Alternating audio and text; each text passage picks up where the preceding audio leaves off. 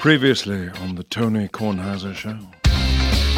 We're talking with Doug Hurson, who caddied for Rose Young, who won the junior girls, and he mentioned the score of 62. I want to say that again. She shot a 62.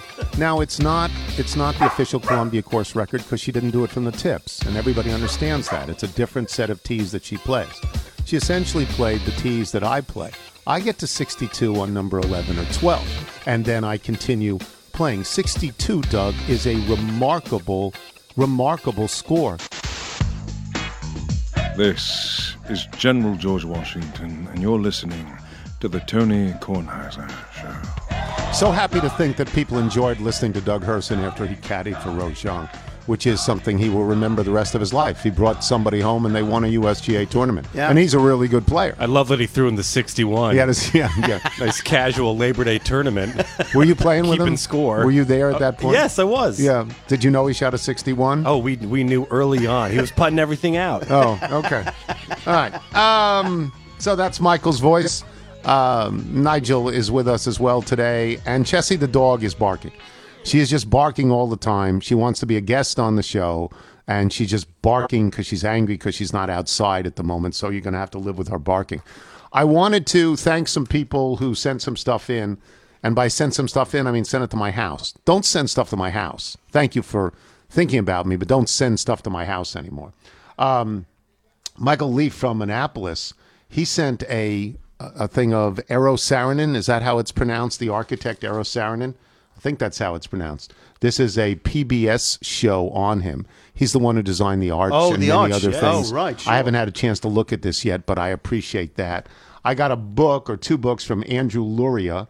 This is going to go to Michael and his children. It's a very large book. I mean, it's a lot of pages. It's not a very large book. Yeah, they're reading chapter books now. A lot of pages, so this would be good. And then I got something yesterday that I don't even understand at all. It's from something called Simply Words in Lincoln, Nebraska. It came in this envelope that I'm holding up for Michael and Nigel to see. And it was a shirt. Oh. It was a white T-shirt with the word love in red on the front. It was a woman's size. You know, it was not for a man. It was a woman's size. And I don't know why they sent it, and I don't know it's addressed to you. Why it got it's addressed to me. I don't understand any of it, honestly. If they want some publicity, okay, maybe this is what they want, but I don't know why they sent it to me. Seems a bit random. Yeah, I don't really understand. I guess what they do, they have words. And they put them on T-shirts. I'm guessing it's a gift personalized website that they probably have, shirts, drinkware, pants, that kind of stuff. I don't know. You can look it up. I don't have any idea. Can you get that T-shirt or sweatshirt that one woman had with the F word on it? No, I don't want that. I don't want that. But of course, whenever words comes in, it's always, it's only words, and words are all I have to take your heart away. I mean, it's a Bee Gees song.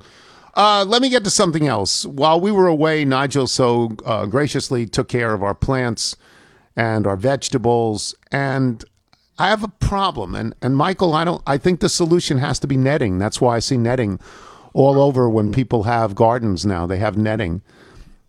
Squirrels or other varmints leave the peppers alone. They don't seem to care about the peppers. That's the heat. I don't know. I don't have any idea. They don't seem to care about the peppers. But when you look at a tomato, it has a gouge mark. It has a couple of teeth marks. It could be squirrels, and because of those cylindrical things that we have to keep the tomatoes growing, the cages straight up, which are not netted, and they should probably be netted. They can get in by climbing them. Mm-hmm. They may not be squirrels. They're not deer, because deer would just eat them. If deer ate vegetables, I don't know that deer eats vegetables or not, but they could be muskrats or those little, what are those little pesky things? Chipmunks. They could be those things, because I've seen them around. There is a chipmunk on the premises that I encountered several times. The same one, are you sure? I'm pretty sure it's the same one, because he was going to in and out of sort of the same location. Yeah. I'm reluctant to reveal that information. It's probably in the basement. It's underneath those stairs on the way up to the back porch. Okay. So it's not in the house. No, and you could see by the way, the skin of the little tiny tomato, the cherry tomatoes. They're eating them and peeling them. They're peeling them like they're waiters. They're peeling them. What are you doing? Not even steaming them. I love the little tomatoes. I have to get out there I have to time when it turns red enough to eat before these varmints eat these things. Why do they eat tomatoes and not peppers? What can I do to the people out there will know this? What can I do to the tomatoes to discourage that? Or is it just netting? Because you see increasingly large, you know, houses of netting. And they, the so tomatoes this, seem this to be. This is good. On me. Years ago, when we had the tomato plot in the Little House yard, we did have a system of nettings that was protected by, if you remember, a twig. You didn't. But you I sort of figured on the back patio. This is a deck. I thought we had the higher ground here. We had position. We could hold the squirrels off, but they've been I guess laying in wait. Well, I don't know if there's I don't know if there's squirrels. Now I am interested in what's going on with the peppers, because this is this like the shishito peppers, where like one in 11 is, you know, screamingly hot. And no, maybe there's something in the. I told Nigel, tell him what I told you to do with the peppers. Pull them off and put them in a brown paper bag. A brown paper bag. Yeah. I left them in a little bit too long, and a couple got soggy. Now, I ate them last night, and I removed the others that were getting soggy. There's the taste of a homegrown pepper is spectacular. It's so good. It's so much different than anything you buy in a store. Yeah. Even green peppers, which I'm not crazy about. I love these green peppers, so I'm happy with that. And we have a bumper crop of peppers, which are victims of blossom end rot here or there, but they are not victims of animals. And I'm asking. So I thought you were going to go the direction that when you were out of town, Nigel was in charge of taking care of the peppers. He was. And you came back to find that he had cut away everything. So I'm surprised the crop has survived. Yeah, you took most of them down. Well, there was prematurely, I would say, but it's okay. I realized that afterwards, but they looked like they were ready. I was like, oh, this looks like. And so let's get to the heart of that. Why did they look like they were ready to you? Someone who knows nothing about peppers. Well, did they look like they were ready because they were green? Because they've been green since the moment they started growing. Well, yes, the chipmunk. They were just, all right, so they'd gotten to a certain size, right? And I thought, well, these look like they're pretty big. Well, they weren't pretty big. They're small. Well, I thought they were pretty big for that little tree. I didn't think they were going to get to be the full size you get in the supermarket. I just didn't think they'd get that big. And I thought pepper tree? Yeah, a pepper tree. Like we had in Birmingham, England. Yes, we grew them all the time. Yeah. And you took 6 of them down and you destroyed them. But they taste great. And there was still, I did leave some on the vine. Yes, you did. But you didn't decimate and exfoliate the entire crop in one day. Yes. But I was afraid that if I left them out there for too long, that they would become victims to either blossom end rot. I think blossom end rot gets them early and not late. Okay, and I think the varmints leave them alone. Well, yeah, I didn't know at that point that the varmints didn't like them, so I thought, well, if I go a little early on this, I'll save some for you. Yeah, but, all right, it was a good try, and I appreciate it. I do. I'm not trying to be hypercritical, just somewhat critical, but nothing to the degree that I want to be critical of Austin Voth. Last night. I mean, this was so Chuck Todd is on vacation, but he's still watching the Nats. He's watching the Nats, and we're going back and forth. Paolo Espino is pitching great. Has all season. He pitches 5 innings. He should be rookie of the year at 38 or whatever he is. He gives up 4 hits in 5 innings, 2 in the first inning. So 2 over the next 4 innings. And for reasons unknown to me, Davey yanks him. After 5, he just yanks him and puts in Austin Voth with a 3-0 lead or a 2-0 lead. 2-0 lead. That was, I think, 2-0 lead at the time. Yanks him, and Chuck and I are going, "What is this?" And Chuck said, "This is managing by it's data-driven managing. You know, it doesn't really. It's you're not. This is Wilbon's screaming argument the whole time that why are you doing this? Because why analytically you think you should do this. Austin Voth comes in, doesn't get anybody out. Doesn't get anybody out." Gives up a walk, a hit, and a home run. And the Nats are losing. They're losing at that point, 3-2. Now, they come back and they win. But this is in recent days. And let me give credit to the last 3 relievers. Finnegan, Hudson, and the dreadful Hand. They each pitched an inning, and they didn't. I don't think they gave up any hits, Michael. I don't think they gave up any hits. But in recent days, since the All-Star break, the Nats, the moment they put in a reliever, that reliever gives up a home run. Hudson did it. I believe Hand did it. Suero certainly did it. And Voth did it. I mean, what are you bringing these people in for? And people doing the game are saying the Nats bullpen is rested and ready. Well, it's rested. I don't know that it's ready. Now, the Nats win the game. And by the way, Josh Bell coming around. 14 home runs now. Josh Bell coming around in the way that Schwarber came around. What happened to Schwarber? Did we trade him? Is he ever coming back? So this is when you sort of focused on the last two series, because I think he was still healthy for the first one, going into the All-Star break. That's why those games became even more untenable than they were just by looking at the record, because you were losing your biggest bat. And so here, this is, you're looking at something where they won the game. You were seeing Josh Bell, who's now hitting home runs. You're seeing Zimmerman, who had a great RBI late in the game. So they win the game. You're playing a 9-inning game. I think to your issue, it's this question as to, I'd love to know more, is what was the decision going into the game as to why Espino, who looked like he was dealing, could only go this set number. And if it comes back to, well, you're at the top of the order, and Starling Marte, who is now the biggest trade bait, he wants to do something, and Duvall, who hit all in the run. 60s in terms of ribbies right now, you're like, okay, that makes sense, but... how did Voth do? Was that a good choice? Okay, again, no, you play 9 innings. Right. You are always seeing the silver lining, and I am always seeing the rain. Bumpy roads, Tony. I'm with Captain Davey. All right. Okay. All right. So we will take a break. When we come back, Bill Livingston will join us. He has written a book about Butch Reynolds, a former Olympic 400-meter winner called Running for His Life. We will talk to Livy about that and other things, some pertaining to Cleveland, I assume. When we return, I'm Tony Kornheiser. You're listening to The Tony Kornheiser Show. This is the SeatGeek ad. We're doing SeatGeek, and I we hadn't done it for so long, and both Nigel and Michael pointed out, well, people are going to events again. That's right. People are going to events. Nats game not full last night, not by a long shot. Steve Rose, our friend Steve Rose, was at the game last night, but, 25,000 people were there. Did not try the pupusas last night. I keep recommending them. And he didn't do it? Yeah. Okay. Did you ever feel like ticketing websites make getting to the event difficult on purpose? They're so big they get away with it without caring about the customer experience. Well, the SeatGeek app, Michael, you have it. I have it. Nigel, you have it. And the personal experience is good, right? Yeah, it's always fantastic. It's very easy. It tells you when you're getting a good deal or if this is a bad deal. And it's just, yeah, it's very... So it doesn't appear, if it tells you when something is a bad deal, it doesn't appear trying to rip you off, as the kids used to say. Exactly. When I was a kid. SeatGeek makes buying tickets super simple. A quick look at the App Store shows over 50,000 five-star reviews. It's a better process. SeatGeek pulls together millions of tickets from all over the web. Then it rates each deal on a scale of 1 to 10. So they give you a number on this one, right? Mm-hmm. Finally, SeatGeek displays them on an interactive seat map. SeatGeek breaks down the details. Green dots mean a good deal. Red dots are overpriced. Now, you can buy them anyway. Sure, you can. But they're just giving you this advice. Every ticket on SeatGeek is backed by their buyer guarantee, so you can shop for tickets with confidence. Don't worry. We've got the hookup. Use code TONY for $20 off tickets at SeatGeek. That's $20 off your first purchase with promo code TONY. Visit www.SeatGeek.com or download the SeatGeek app today. Use code TONY for $20 off your first SeatGeek order. www.SeatGeek.com. Use the code. Don't be stupid. This is $20 off. You're listening to The Tony Kornheiser Show. The Tony Kornheiser Show.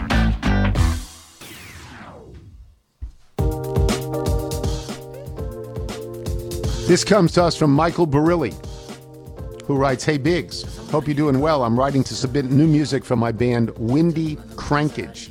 You may recall our Halloween submission for a couple of years back, Monster Smash. The day you played our music on the pod, I was in the car driving to D.C. on my way to visit a friend and go to chatter with John Maroon's niece." Wow, unbelievable.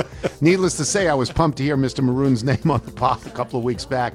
I don't think this classifies as a David Aldridge moment. Correct me if it is, but it was thrilling nonetheless." It actually does. Yes, it actually does. Sure. In any case, you can find our new release, Close, attached. Anyone that's interested can find it on Spotify, YouTube, etc. We'll be releasing new music every other Friday until August 23rd. Thanks for listening and for all the laughs. It's very pleasant. Very pleasant. Windy Crankage. Very pleasant. Plays in Bill Livingston, our dear friend from Cleveland and from Vanderbilt and from being a sports writer in Philadelphia when I was a sports writer in New York. You have written a book. The book is called Running for His Life. It's about Butch Reynolds. Just tell us, in essence, what the book is about and why you decided to do it. Well, why I decided to do it was Butch called me out of the blue in November of 2019 and said, "I've waited 30 years to tell my story, and you wrote a word I'd never heard, although I'd heard a similar word. You wrote some hellified columns about me." And gave it to, and really went after the track and field authorities. "I would like for you to do it." And I said, "Well, I'm retired." And he said, "Well, look, I'll come up with some people that will talk to you also, and maybe we can reach an agreement." And I was, I got a nice advance. That was a pleasant surprise. And that at the first, that was the driving thing. You know, well, the money was pretty good. But not, I mean, I'm not going to retire to the south of France. But the more I got into it, Butch was a world record holder in the 400 meters, which is the toughest race in track. And he had been a silver medalist in Seoul, gotten a gold medal in the 4x400 relay. In Monaco in 1990, he tested positive for nandrolone, a steroid. He was adamant that the test was botched, and he was wound up being suspended for 2 years, despite being exonerated by two hearings in America, one by the American Arbitration Association, which is set up to help track and field athletes, and the authorities try to resolve differences, and the other by USA Track and Field now. It was called the Athletics Congress then. He was exonerated in both cases. They said there's a substantial evidence that his urine sample was not his sample, that it was botched. And I go through in the book all the technical points of the chemistry of the analysis of the sample, and it likely was from at the same time as his sample arrived in the lab in Paris. A sample from an East German female athlete arrived, and likely they got mixed up. There was actually a confession by a technician there that he mislabeled it. That was just blown off by the IAAF. And it essentially wrecked Butch Reynolds' life. I mean, he was for 2 years he couldn't compete. He was considered a cheater by almost everyone in authority. And the Track and Field IAAF, the International Amateur Athletic Federation, as it was called then, now it's World Athletics, was judge and jury. And they had many other cases that were the reason they basically the reason that they suspended Reynolds was, and this is documented, they had been covering up dirty tests by other athletes. And Butch ran in the finals in Seoul in 1988, the day after Ben Johnson was disqualified for doping. So there was this pall over the sport anyway, and they had covered up a lot of stuff by Carl Lewis failed 3 tests. You know, there was always suspicion about Flojo, and they decided to make a scapegoat out of Butch because America. The USOC had not disqualified any premier athlete. And we dominated so much in the Olympics that, you know, other countries were saying, and they're all clean, seriously? And so they had a guy who was a big name, but not a Carl Lewis, Flojo type name. And they decided that they would make an example of him and show how rigorously they were going to police doping and that it would, give a draconian penalty to him. And nowadays, there's a book out, that self-published book by Olin Castle, who at the time was one of the top guys in track and field in this country. And it's called Inside the Five Ring Circus. And he outright says that, you know, the sample was botched, bungled, all the tests proved that, you know, there was something fishy going on. And he said nowadays it would go to WADA, the World Anti-Doping Association, and he would almost certainly have been exonerated. Yeah. As it is, he is not able to get an elite track and field coaching job. He has been struggling for years he struggled to make ends meet. And then he won a $27.3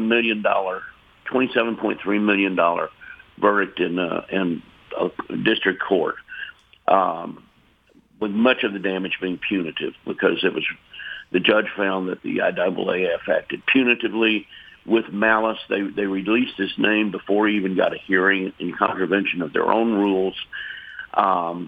They released his name immediately to try to sabotage his endorsements, which certainly worked because he...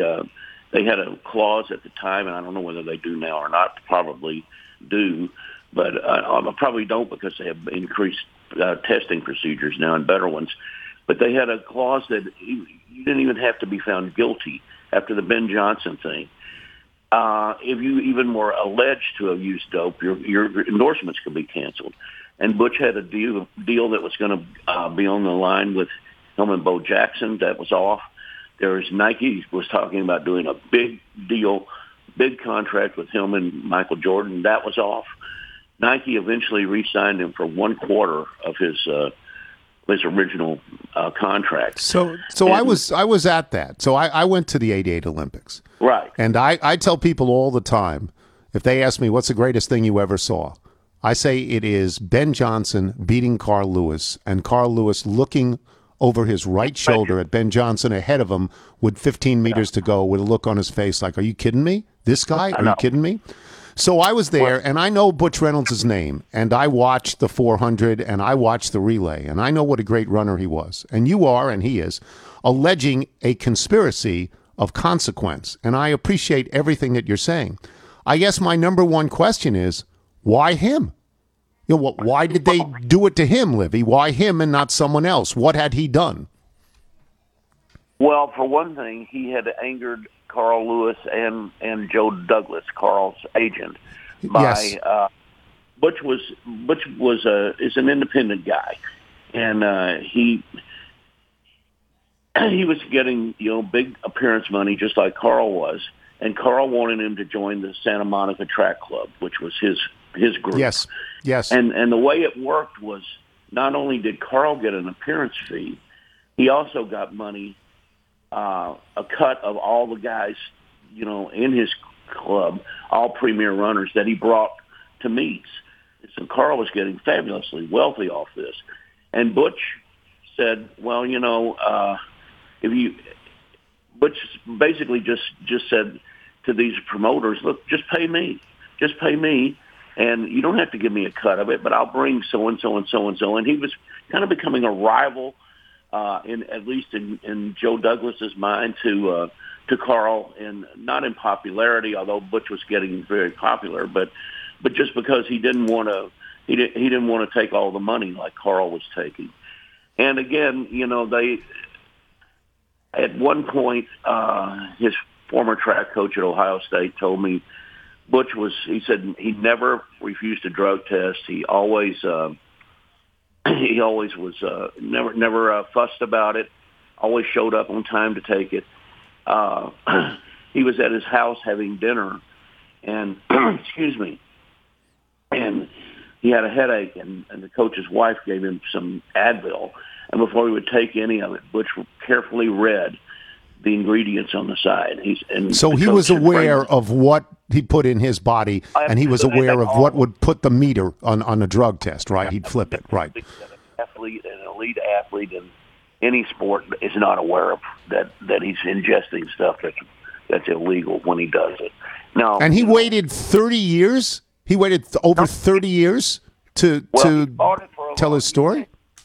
Well, he got the $27 million. Right. Oh, okay. And then that was overturned on appeal, and it was not because the IAAF was not guilty. I had two. Well, my son is a lawyer, and I had a retired emeritus law professor from the University of Georgia and a Vanderbilt guy. Both helped me with the legal issues because there were a lot of legal cases. It was not a technicality. He got off. I mean, the case was overturned on a technicality because they had no jurisdiction. The jurisdiction of American courts stops at the water's edge. So he didn't get the $27 million? He didn't get the money? He got no money? Butch Reynolds got no money? He got $3 million of it, which sounds like, well, what's he complaining about?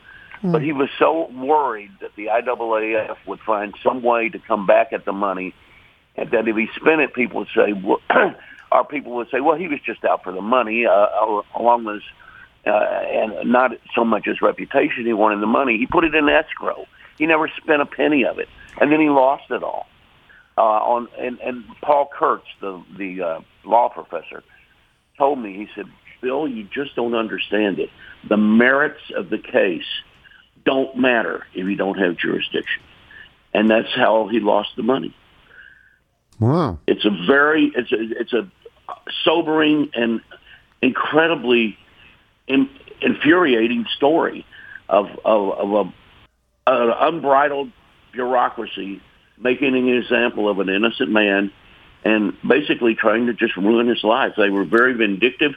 He got the intercession of the Supreme Court that he could compete at the trials in New Orleans. I don't know whether you were there, but I certainly was. No, I was not at the trials. The Olympic trials. John Paul Stevens, loveth our appeal. You know, I never thought it would work, but it did. Let him run, knowing that maybe the IOC still wouldn't let him in, and that's what happened. He qualified, but he wasn't allowed to run. So he's in his during those Olympics, he was shunned by all the other competitors, and the IAAF tried to bribe him with $250,000. You don't run. You take your punishment. We'll give you $250,000, and this is all confirmed by Owen Castle's book too. And we'll set up a match race against whoever wins the 400 in the Barcelona at the Barcelona Olympics. 92. Winner take all $100,000, and you can compete on the European tour immediately. And Reynolds refused because he wanted to clear his family's name. There's a very touching story in it. That he told me about his grandfather, who was nearly deaf and had been for years from an illness.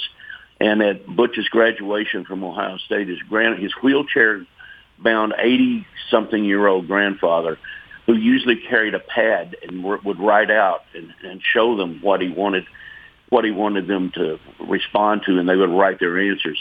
They're all talking about the case and his family. And all of a sudden, his grandfather just says, "Clear my name, son."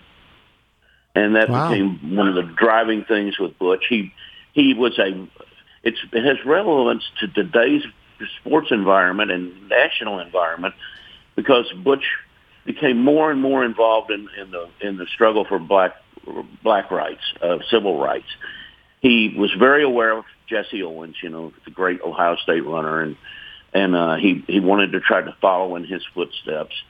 And his hero was Lee Evans, whose world record he broke, because Lee Evans was one of the San Jose State guys that was behind the protest at the 1968 Olympics. Now, he wasn't a 200-meter runner. That was Smith and Carlos. But in the 400, they all wore berets that looked sort of like Black Panther stuff when it was an American sweep. In the 400, and all three of them wore berets in support of, you know, Black Power.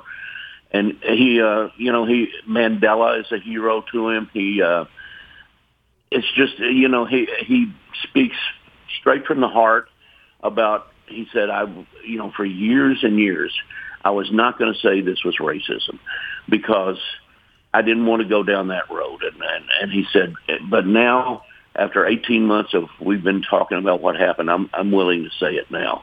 And, you know, one of the things he brought up is Tommy Smith, who, you know, was in the protest, the 200-meter gold medalist, waited until last March, I think, to ever be on a Wheaties box.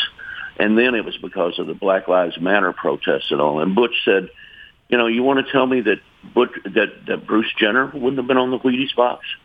He was on the Wheaties box. He was. Yeah. But they would have. He was. Yeah, he said, you think they would not have put? You think, you know, Bruce Jenner would have been treated this way if he had made some sort of a protest? No, he wouldn't have been. And again, it's an advocacy book, and some of the things he says I don't necessarily agree with, but I mean the guy has a compelling story, and it's just it's a grave miscarriage of justice that's going on for 30 years. Wow. Running for His Life is the name of the book. I think I'm now recommending people go get this. It's fascinating. I got not his sample. Are you kidding me? They hung a guy out on somebody else's urine sample? I mean, that's an automatic deal now. I mean, you know, if the chain is broken, that's an automatic deal. The presumption of innocence clears you, right? It does. The steroid stays in the system for a year, okay? And he tested clean a week a week later in Stuttgart at a race on a machine, on apparatus, testing apparatus that's supposedly 10 times more sensitive than the ones in Monaco, where he was also chosen at random for the Monaco test. And a final thing about the East German athlete, well, among the tests they run is tests of the chemistry of the sample, and obviously a male sample should show testosterone. Be different. Yes, and, sure. And male should show, yeah, well, the B sample, they divide into two halves, yep. A and B. Sample. A and B, yeah. One of the samples showed testosterone, showed estrogen, so it was not Butch Reynolds' sample. All right, so go get the book, everybody. Running for His Life. Thank you, Livy. Good luck with this. Thank you for having me. Bill Livingston, boys and girls. I know who Butch Reynolds is. Why him? Why him? This feels like something far too conspiratorial for me, but I bet it's a great read. We will take a break.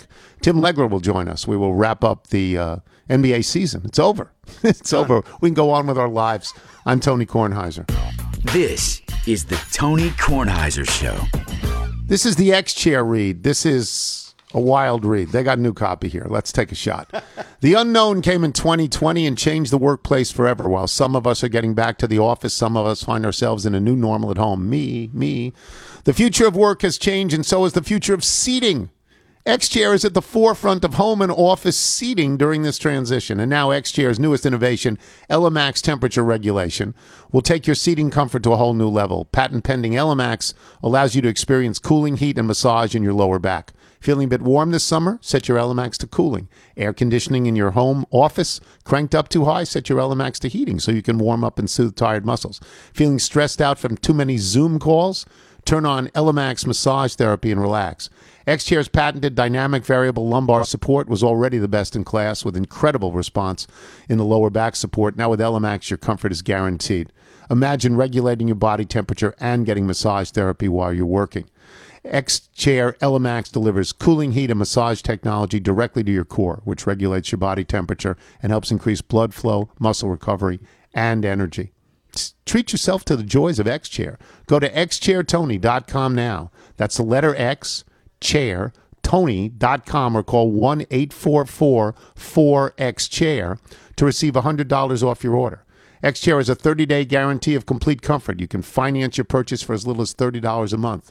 Go to xchairtony.com now and use the code XWheels for free X-Wheel blade casters. You got to have those.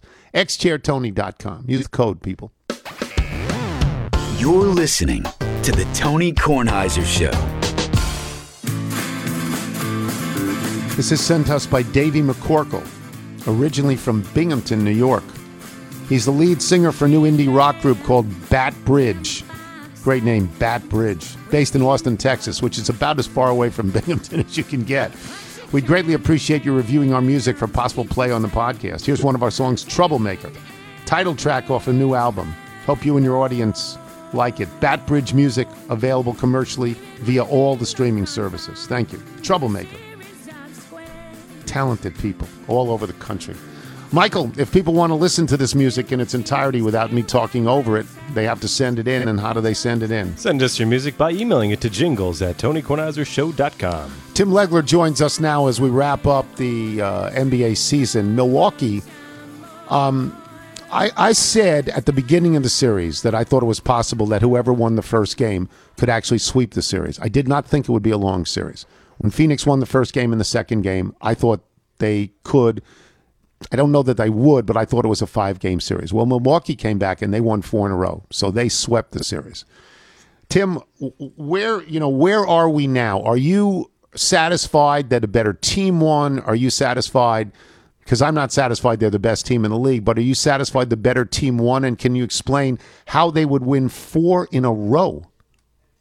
Yeah, I do think ultimately in finally seeing the two teams paired up, I do think the better team won. Now, going into the series, I actually thought the Phoenix Suns were playing a style and a brand of basketball that was going to win this series, and I thought it was going to be a 7-game series. Okay. But as I watched them play, Tony, it was obvious to me the Suns are a guy away. they need another all-star, and they need a wing with some size that can get his own offense. That's going to be the difference for that team, because when you watch them play against the Bucks, the thing that stood out was the Bucks had three guys over the course of the series that could win any matchup that was in front of them. The Suns don't have that. Suns had one guy that could do that in Devin Booker. Then they got role players that need things set up for them, and then they had a guy named Chris Paul who started off a series and taking what the Bucks gave him in game one, which was just inexplicable to me the way they were defending him. He took advantage of it. Once they started giving him the proper prioritization, they completely limited him. They took his gas. They took his legs. They picked him up 94 feet. They made a 36-year-old guard work for everything he got. And so he wasn't really on that level either of a guy that can just go win a matchup. The Bucks had three of those guys. And that, to me, was the ultimate difference. And then this team also, Tony, the Phoenix Suns, they were built for a guy like Giannis to dominate them. And I probably didn't put enough stock in that when I made my prediction that the Suns would win this series because they're too small. They're too small. And even with Saric, what I mean by that is the help defenders that were coming on Giannis Antetokounmpo were smaller guards. They were thinner-type guys like Cameron Johnson and Mikal Bridges who are good players, but they do not have the physical strength or brawn to be able to get in the way of Giannis Antetokounmpo and impede him and make him play in traffic in a way that can cause him to force things too much the way that he did in the last two postseasons. They just weren't big enough. And so his stride, his length, his strength, ultimately, and his skill last night, because that was one of the all-time great performances I've ever watched in terms of combination of power and finesse out of one player in the same game. It was just too much for the Phoenix Suns defensively to deal with. So I'm going to ramble a little bit. I'm going to cite Jay Billis, who was a friend of mine, who said when DeAndre Ayton was drafted that he could be Wilt Chamberlain. And obviously he's not Wilt Chamberlain yet. Maybe he will be, but Antetokounmpo is a lot closer to it. But the last time we talked, Tim, you said of Antetokounmpo, he's a great player, but he's not a complete player. He can't hurt you. You know, he can't shoot fouls, and he can't go outside and shoot. He made 1 3 last night, but he concentrated on inside play. As you see him over the course of the 6 games in this series, do you change your mind in your evaluation of Antetokounmpo at this point? Well, look, I still think as far as the offensive greatness that it takes typically in this league, and we can't dismiss the fact that there were teams that were incomplete with injuries that yes. cleared the path for the Bucks. You can't ignore it. I'm not taking anything away from it, but it's legitimate. And when you look at those teams and you look at guys like Kawhi Leonard, you look at guys like Kevin Durant who were not healthy here at the end of the year, you look at an Anthony Davis who was not healthy here at the end of the year, and LeBron James, like those guys can make a shot up from anywhere on the floor depending on the situation and what it requires based on the way the defense is playing you. I still don't think Giannis Antetokounmpo is in that category. Mm-hmm. He can certainly dominate certain types of teams. And now, look, I'm not going to dismiss what he did last night, what he did from the foul line, because you cannot overstate the significance of what he was doing at the line last night. And guess what? Yeah. He needed every single one of those free throws in order to give that team enough breathing room at the end because he was not getting a lot of help from his other two-star offensive players. So he put it together last night. He made a step-back 18-foot jumper. He made a three. He made a push shot from the foul line, like a little short one-handed jumper in the middle of the fourth quarter. He had some finishes off the move going to the basket that required touch and finesse. So he did more last night in terms of being a complete scorer. He's still not in the category of the guys I mentioned and their ability to shoot a ball from anywhere on the floor, off the dribble or off the catch, in addition to getting to the rim whenever the situation requires it. So he's still not there, but everything fell in place for a guy this physically dominant this year with the way the league broke down to be able to take this thing across the finish line. No, it's totally agreed that the unwritten story is going to be how the injuries affected the ultimate outcome, both of these teams getting to the finals. I want to go back on one other thing, and this is mainly directed at Wilbon, but he's not here, so I'm going to direct it at you. And then that is the criticism of Budenholzer over the course of time. And I'm going to bring these two things up because they're statistics to me that are meaningful. And I'm not one of those guys that loves all statistics. But in previous playoff series, in the finals, if you went down 0-2, 31 out of 35 times, 31 out of 35, you lost, having gone down 0-2 in the finals. I watched a great team overcome that in this exact same way. I believed him. I believe it was a four-game sweep, and that was Portland over the Sixers. Right? Correct me if I'm wrong, but I think they won. I think they lost the first two, and Portland then won when Walton had the one great year that they won four in a row. But it's rare that this happens. And in this particular case, Milwaukee went down 0-2 twice, didn't they? They went down 0-2 to Phoenix. They went down 0-2 to the Nets, teams that had better records than Milwaukee over the course of the year.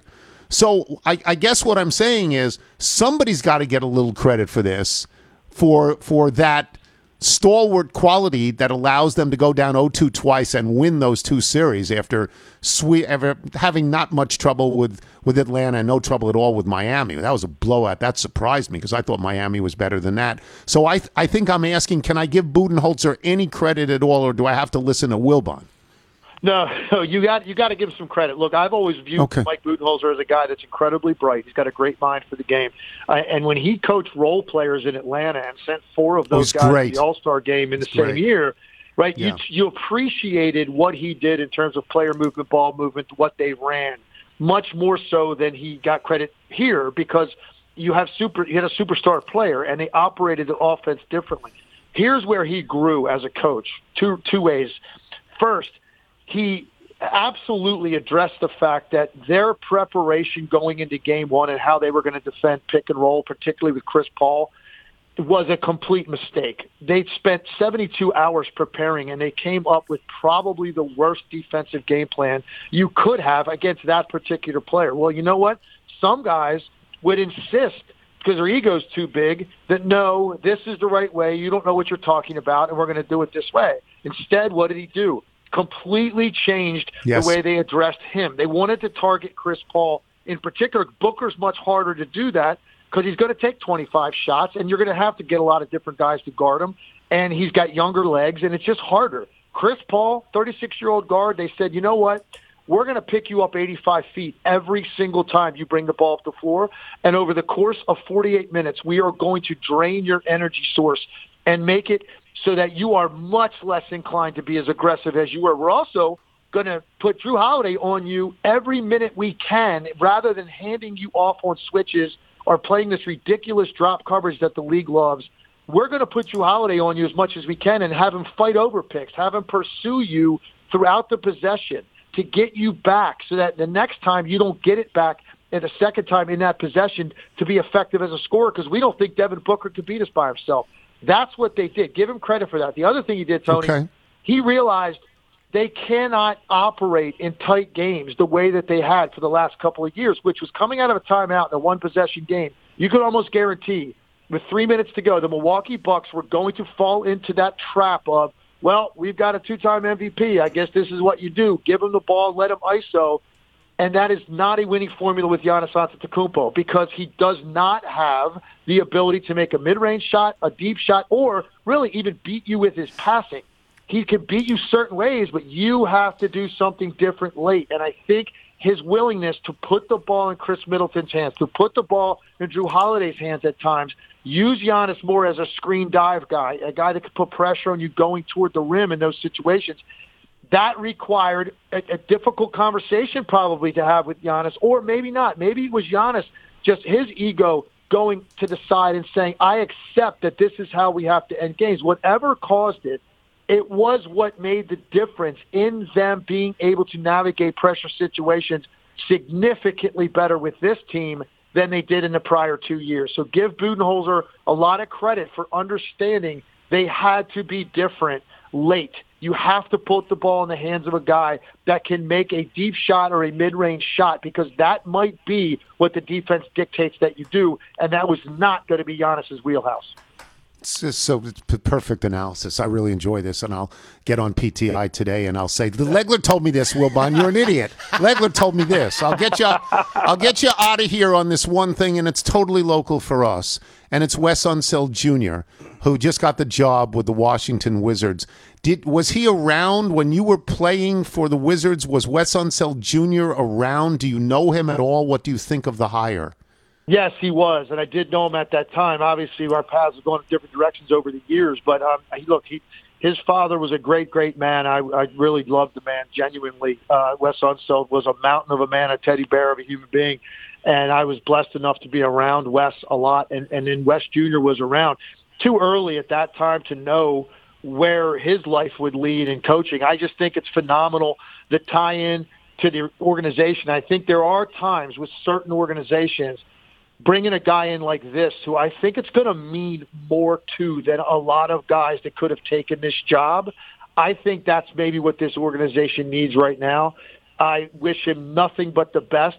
Loved his father, and he must be so proud of what he has accomplished, and to think that he is helming this organization that Wes led to a championship and really became a surrogate son of Abe Poland over yes. the years, and now to see his son being the guy to roam the sidelines for this organization, how proud he must be looking down on his son. It's just a great day, I think, for the organization. Very happy about it. Thank you. We'll watch you on TV in a little while. Thank you, Tim. All right, Tony. Anytime. Tim Legler. It's right. Bang, bang, bang, bang. It's right there. We'll take a break. We'll come back with email and jingle. I'm Tony Kornheiser. This is the Tony Kornheiser Show. This is the policy genius ad. There's no better time than now to apply for life insurance, because it's not just temperatures that's rising. Life insurance rates can go up each year you wait to buy. If someone relies on your financial support, whether it's a child, of course, an aging parent, that would be me, or even a business partner, you need life insurance to properly provide for their families. Most people need 10 times the life insurance coverage than they get through their employer. Policy Genius makes it easy to compare quotes from over a dozen top insurers all in one place. You can save 50% or more on life insurance. It's a lot, by comparing quotes with Policy Genius. You could save $1,300 or more per year. That's a lot on life insurance by using Policy Genius to compare policies. Getting started is easy. Head to policygenius.com. In minutes, you can work out how much life insurance coverage you need and compare personalized quotes to find your best price. When you're ready to apply, the Policy Genius team will handle the paperwork and scheduling for free. Policy Genius never sells your information to other companies. Policy Genius doesn't add on extra fees. So head to policygenius.com to get started right now. Policy Genius. When it comes to insurance, it's nice to get it right. You're listening to the Tony Kornheiser Show. Press record. All right. Now I'm going to sing. So now I'm going to sing a song. It's a live jingle, a real important one. But I've got no experience to draw upon. I'd regale you with some lyrics about a wonderful story. Without first-hand history, it would go rather poorly. Now KJ can take over and sing something funny. Wait a minute, is this how podcasters make all their money? It's the chorus. Now I'm singing about doing live reads. I sing the words and the hurt from your Google machine. If I keep singing, will I get funded by underwear, razors, and seeds? Build the chorus. Do they pay for jingles about live reads? I'm singing a jingle about live reads. I'm repeating these words again because they're important. I'm singing a jingle about live reads. How about falsetto? And wait for it. I'm playing the same chords over and over. I bet you didn't notice unless you were paying attention. Ooh, that's falsetto. That's the best. Singing a jingle about live reads. Jason Fewes and Kirsten Onstead. Lovely. That'll about do it for us today. Well, wait. We got to do the Bethesda Bagel ad. Bethesda Bagels. We love them. You will as well. All you need to do is go to BethesdaBagels.com for the location in the D.C. area nearest you. Then pop on in, and you'll be thrilled. And you can toast them in your Revolution toaster. Tell about the poster. Big sign for Revolution toasters. The best bagel toaster you'll ever have. Tremendous. But nothing about the panini press. Nothing. We've got to do that. We've got to do the panini press. Yeah, you've got to try that. We need the That'll just about do it for us today. Before we get to the mailbag, let me just say, and this is from the Billy Crystal Meg Ryan movie, I'll have what she's having. Thanks to our guests today, Bill Livingston, who's written a book called Running for His Life, and Tim Legler, who just broke down Milwaukee and Phoenix perfectly. Thanks as well to today's sponsors, X-Chair, SeatGeek, Policy Genius. Remember, you can listen to us on Apple Podcasts, Spotify, Google Play, Odyssey. If you get the show through Apple Podcasts, please leave us a review. From Marty O'Neill in Annapolis, I was quite literally stopped in my tracks the other morning listening to you and Mark Feinsand waxing poetic about Camp Kiuma. Having spent the first 18 years of my life on a farm in nearby Pleasant Mound, 6 miles down the Belmont Turnpike, and having been a fan of the pod, the radio show, the style section, and the bandwagon, I've always got a chuckle out of your camp references. Today, however, was over the top, or the other day, he wrote today, over the top good. References to Orson, Lake Lorraine, Route 370, Wayne County, Pointelle. By the way, the locals dropped the T, so it's Pointelle. Was sensory overload. I just spent July 4th in my hometown where I watched more than 30 antique tractors parade through town, so my rural upbringing occupied more of my thoughts than normal, and Mr. Tony Feinsand camp banter was fuel to that country fire. Thanks. You see, in the early 70s, kids, maybe you made this trek a decade earlier, but those from those city camps in Orson would load school buses and visit our dairy farm to see the cows. We were sure these city kids were from another planet, and I'm quite sure the feelings were mutual. Two worlds colliding, albeit gently and with the occasional wisecrack from either side. After living in Maryland for 40 years, I sometimes lose track of a simpler place and a simpler time. It's a lovely email. From Jeff Newman in Greenville, South Carolina, longtime Little here. On hearing Chris Saliza's tale of encountering unexpected littles, I wanted to share this story with you. I've been fortunate to be friends with a local news anchor here in the upstate of South Carolina, who gives me personal David Aldrich moments constantly. I like to think of him as the Leon Harris of the upstate.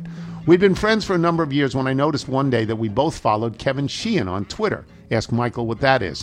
I assumed it wasn't for weather forecasts, so I asked him if he was in fact a little. He confirmed he was, and we immediately began to delight in our confusing our other friends by speaking little with no explanation or context. I was in D.C. several years ago for a business trip and made time to have breakfast at Chatter. You were kind enough to take a picture of me when I shared it with my friend. He was green with envy, which was wonderful for me. In all seriousness, you and the gang not only connect strangers who discover other members of Little's family all around the world, you also bring existing friends closer together with disputed water bills and Chessie's Frisbee snacks. Thank you all. Please tell Gene McManus she is who we should all aspire to be. Saliza, of course, can eat it. From loyal little Eric Schertzer, I recently began to read Tom Coyne's latest golf masterpiece, a course called America. Are you familiar with that, Michael? And was struck by my very own David Aldrich moment, albeit a virtual one, within the book's first few chapters. In his quest to play the great golf courses of America, Mr. Coyne meets up with the great Jimmy Dunn to play a few of the prize courses that dot the Long Island coastline. It was at that moment that I blurted out, much to the confusion of my wife, I know that guy. Over the years of listening to Mr. Tony, the name Jimmy Dunn has become synonymous with golfing royalty. Every time Mr. Tony begins a segment regaling his audience with stories of the great Mr. Dunn or the great Sam Reeves, my ears perk up that extra bit, as I know we're getting a peek behind the curtain of a golf world one can only dream of.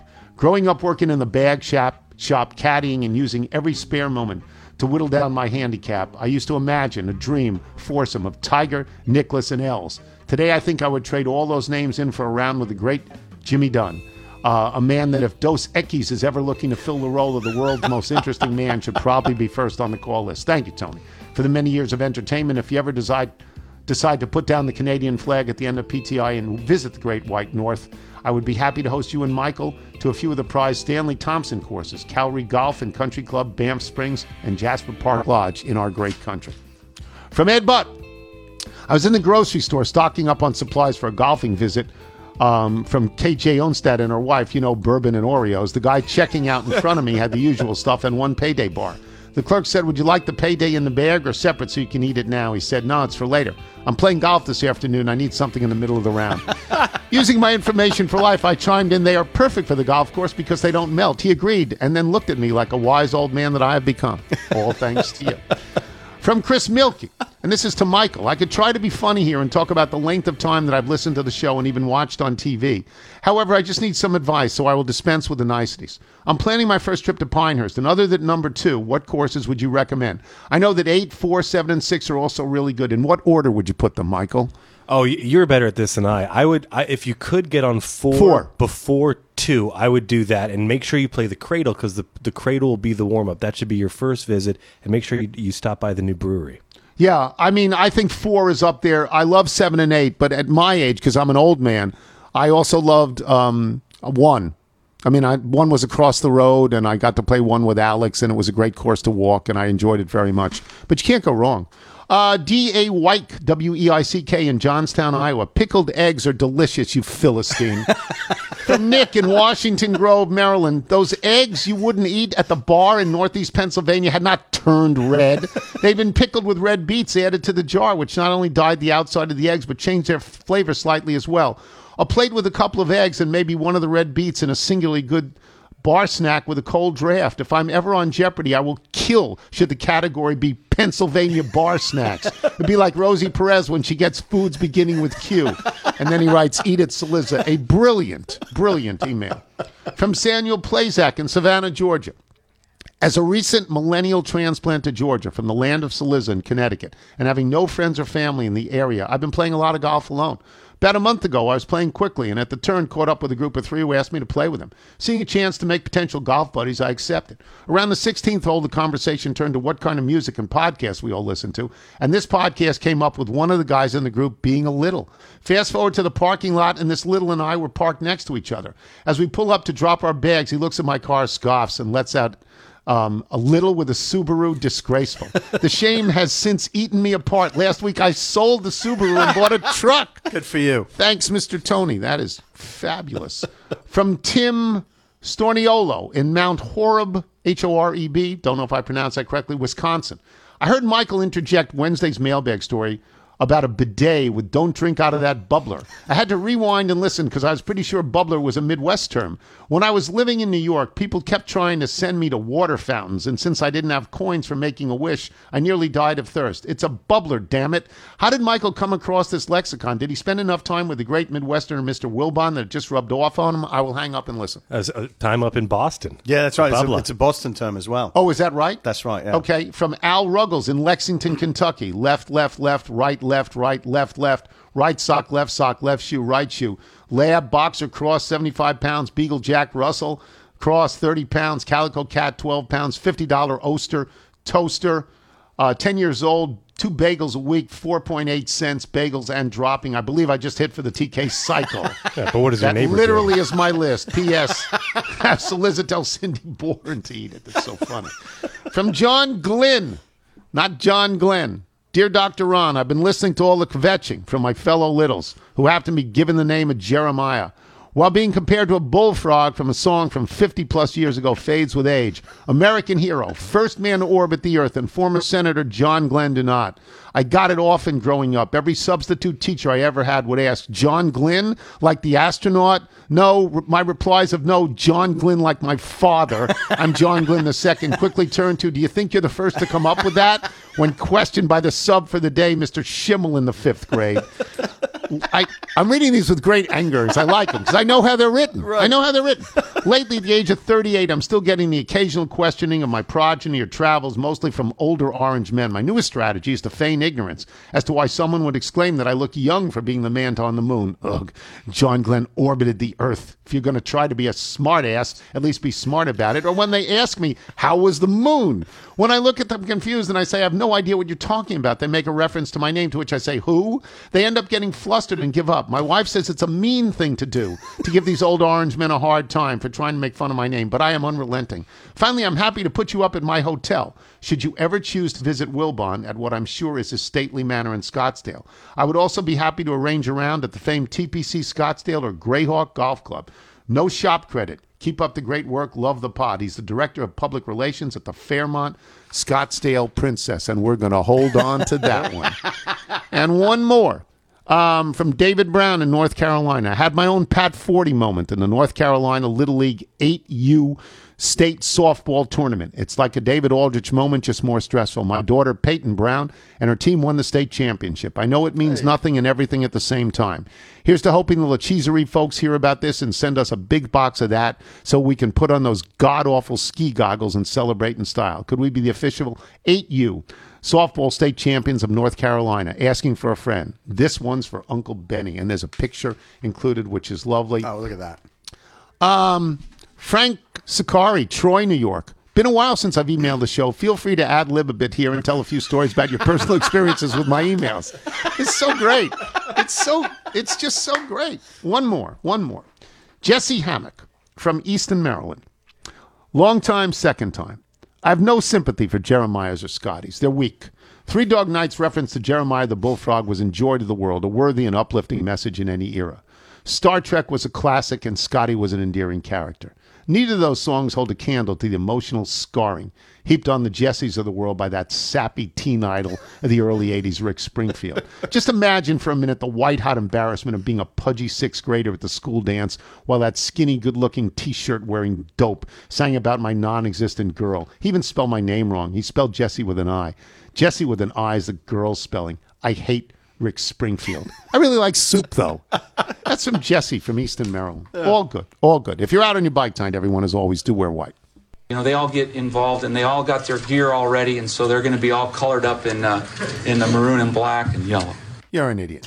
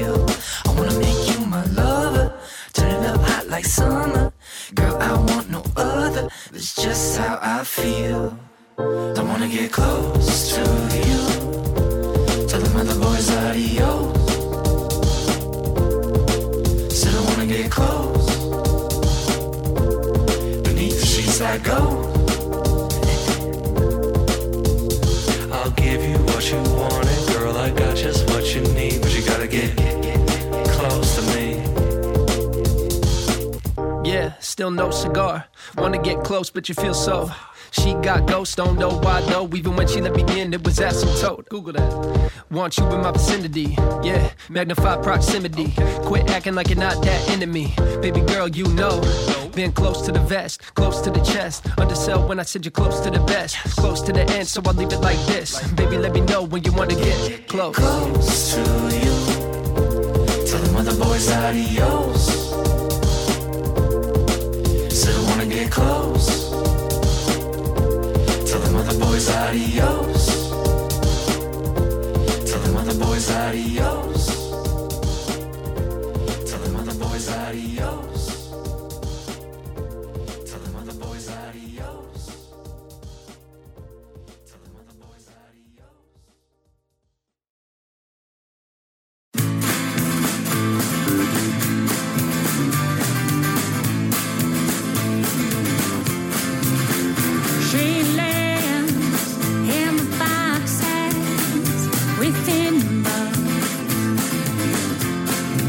She can and can't keep the same contained and makes her known.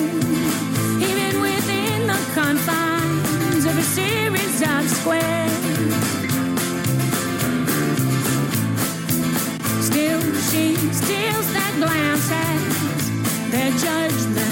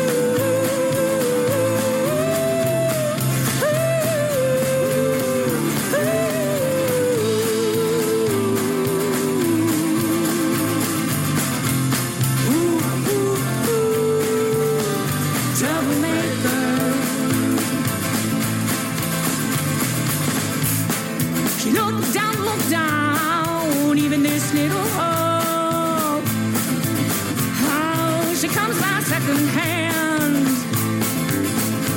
It's got a Princeton stain. Forgotten, forgettable, but dreams rise like steam. 6 words to a swing and swat away their wells.